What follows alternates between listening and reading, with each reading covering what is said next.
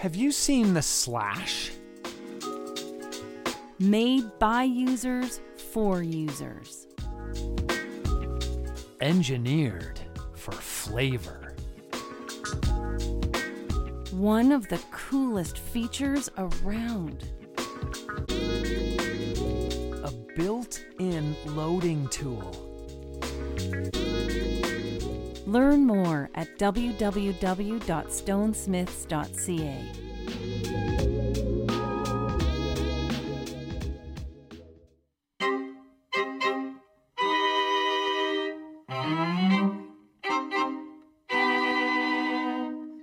This is the Business of Cannabis, a joint venture between the Green Generation Co.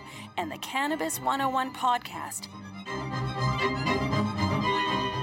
Bringing you the latest Bud Biz Buzz.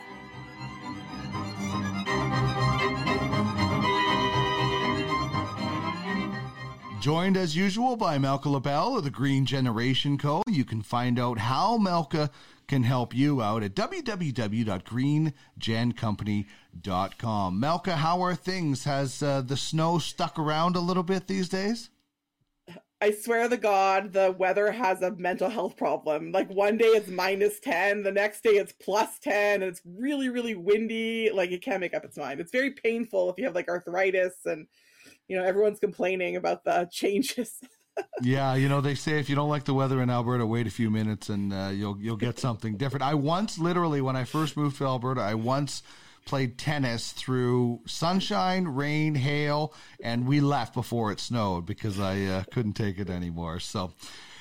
Anyway, let's get to the uh, business of cannabis, and and our first topic, the lead topic that we're getting to, is uh, something that I'm I'm really, really going to be watching, and I think a lot of people are going to be watching, especially you, very closely, and that is. Yeah. Possible changes to the Cannabis Act, and um, I, I guess the the you know is the the the mandate economics uh, of of the of the industry led uh, uh, review of this cannabis act or, or where does it start?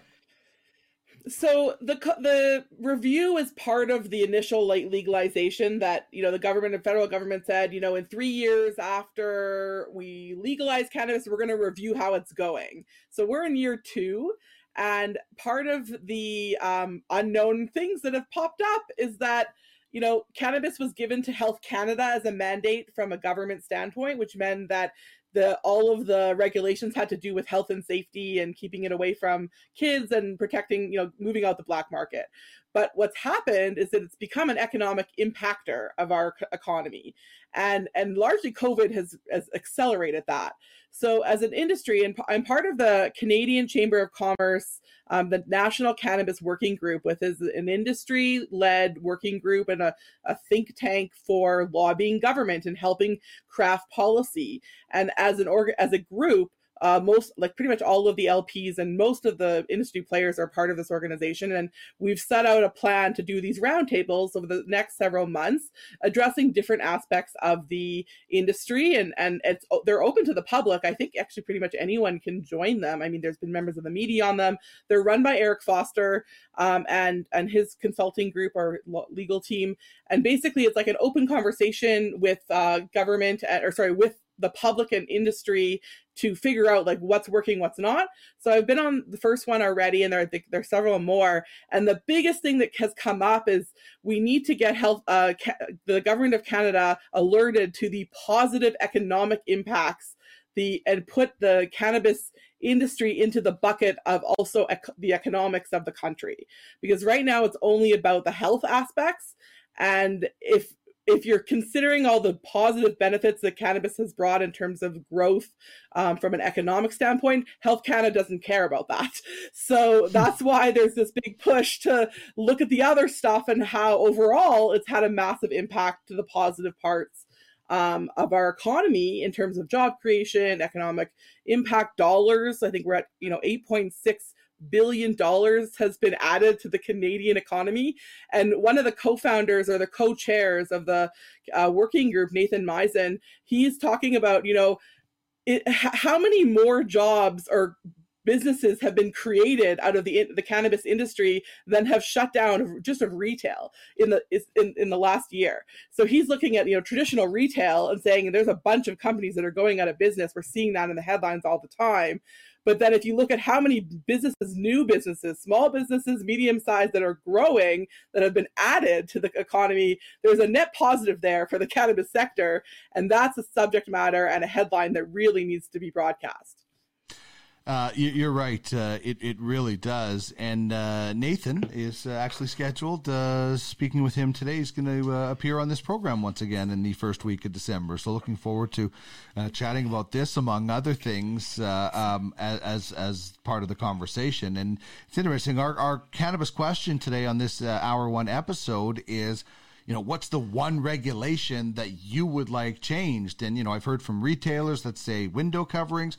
You know, as a, as a, um, a media person, obviously the uh, the advertising restrictions uh, should be lifted, and you know it, most of these things are age gated when it comes to cannabis uh, media productions, or at least you very much should be. So I think that's one thing that uh, well, obviously a lot of people I think are going to be wanting to to take a look at. Yeah, and the funny thing is, none of those fall under the Health Canada mandate. So, yeah. you know, that's what I mean is that we have to raise the flag on all of the things that need to change that have nothing to do with the Health Canada part, that just to get them on the docket as like other people should care about this in, in government.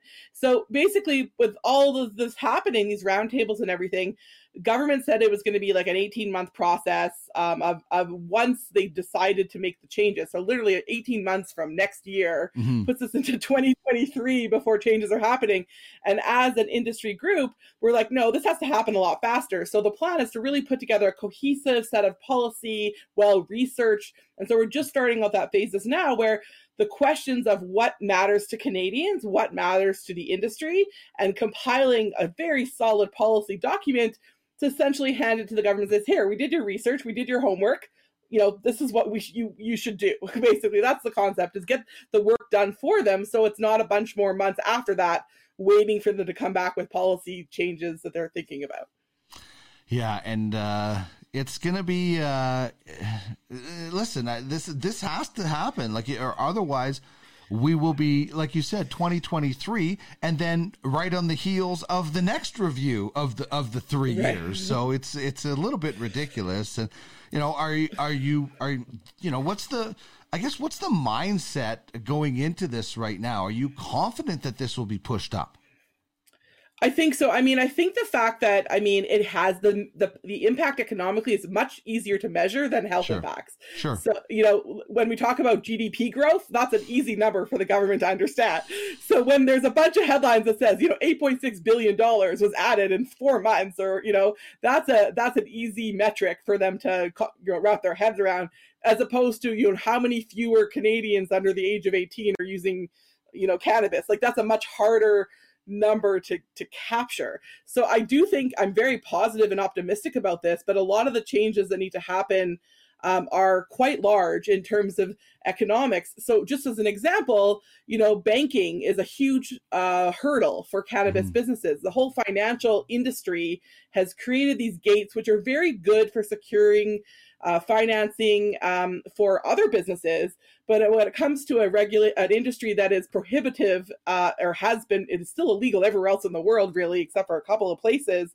When you're talking about economics that has to do with money and money moving from illicit to legal channels, that's an area that the government has control over, but they have a very limited amount of resources that they're managing that. So that's the situation is we need to essentially lobby for them to have more resources to sh- to prove that this is not illicit activity. This is actually above board tax collecting legal entities that are adding to jobs and everything else.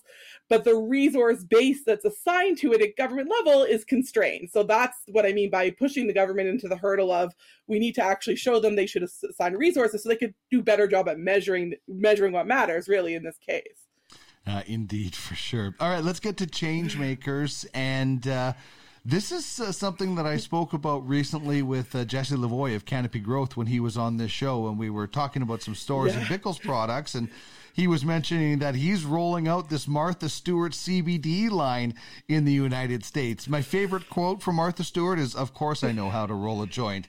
Uh, it's uh, she's she's just a, a marketing mania. She did a cooking show with Snoop that I really enjoyed, and it's I, I I'm not surprised at all that she's rolled into the CBD game. Not at all. And so here, here's what I take about Martha Stewart. So the queen of domestication. So Mhm. I used to watch Martha Stewart when I was a teen. The fact that she's the products are only available in the U.S. it just has a halo effect to Canada. Canopy is a Canadian organization company, and the products aren't available in Canada, but CBD is everywhere in every store. So as Right. soon as you say I want CBD, you get you can get it everywhere. So and the the ca- the candy like the the gummy that she's made is also available from other brands very similar. So if anyone were to walk into a store and say I want Martha Stewart's candies, they may not have those, but they will have something very similar to try instead. So the fact that she's an endorsing of it, it doesn't matter. Like it's it's it's literally global, and she's brought a massive demographic that would normally be very mm. anti-cannabis, and just said we're just doing CBD. It's fine. It won't hurt you. It's it's in a candy. So she's normalized it to the point where it's accessible for everybody. It doesn't matter who you are, and that's what I love about this. Indeed. All right, let's get to what it means to be green. And um, you, in particular, are in search and constantly on the watch out for that elusive green investor. Yeah, so this is a subject matter that I know intimately well, um, and have literally had these conversations with, like, I can't even count anymore, hundreds and hundreds of both investors uh, and financial influential people.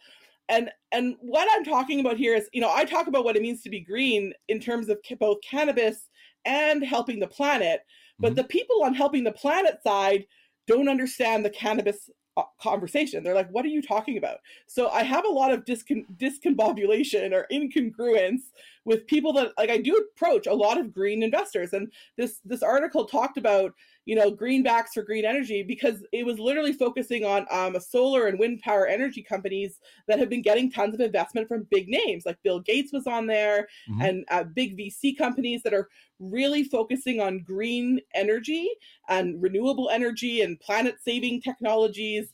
Um, and they are looking at the carbon capture as sort of that measurement of how do we reduce climate change and better impact the planet. And my secret answer is have you looked at hemp? it's a it's a lo-fi, low-tech growing plant like a weed everywhere. You know, it's very easy to grow hemp on mass, uh, industrial amounts of it.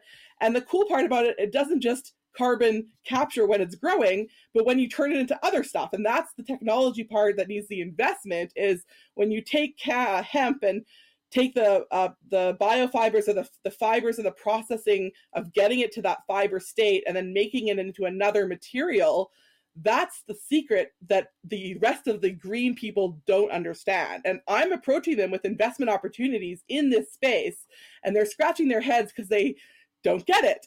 And so it's it's a conversation that takes a little bit longer but when you're trying to attract a, an investor's attention it's hard to sort of condense the conversation into a short you know pitch. But the thing is they already get the green stuff.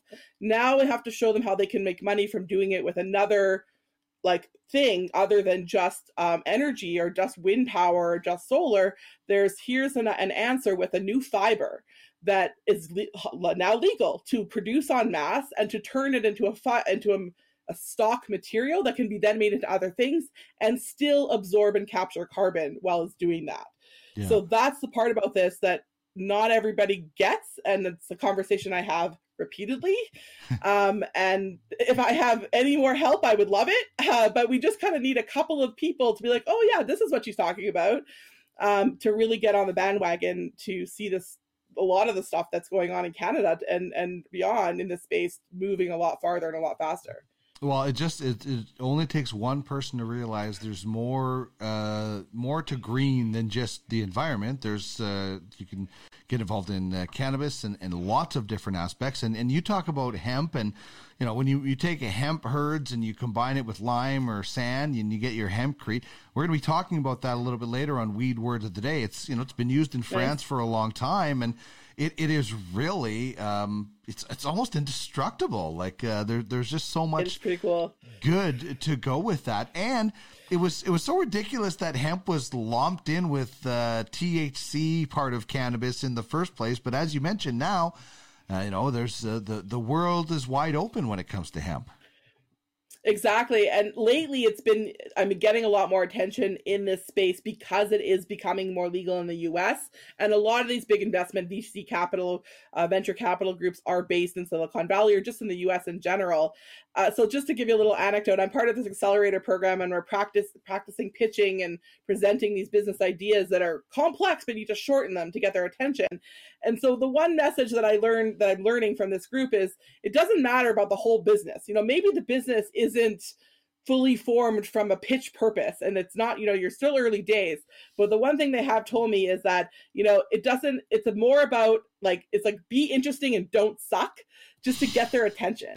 So Yeah. when i'm pitching they're like we want what Malka's is having like that we want to be on that party bus. Like that's the response i'm getting. They don't fully get what i'm talking about but it doesn't matter. It's like i i can't explain it in three minutes but what i can do is get their attention and get them to join the tribe. And that's what the green generation company is doing is getting more people to just get on the bus have a joint or whatever you prefer format to be and then we'll get you to t- learn more about it as we take a ride down the legal cannabis market in canada you know and that's my that's my plan right now I like it. I want to be on that uh, bus ride uh, the whole time. I'm uh, in it, uh, in it to win it in the cannabis. I really enjoying it, and you know there are there are changes that have to be made. And as we revert back to our lead topic, you guys are working on those changes. Malka, thank you so much as usual for joining me on the business of cannabis.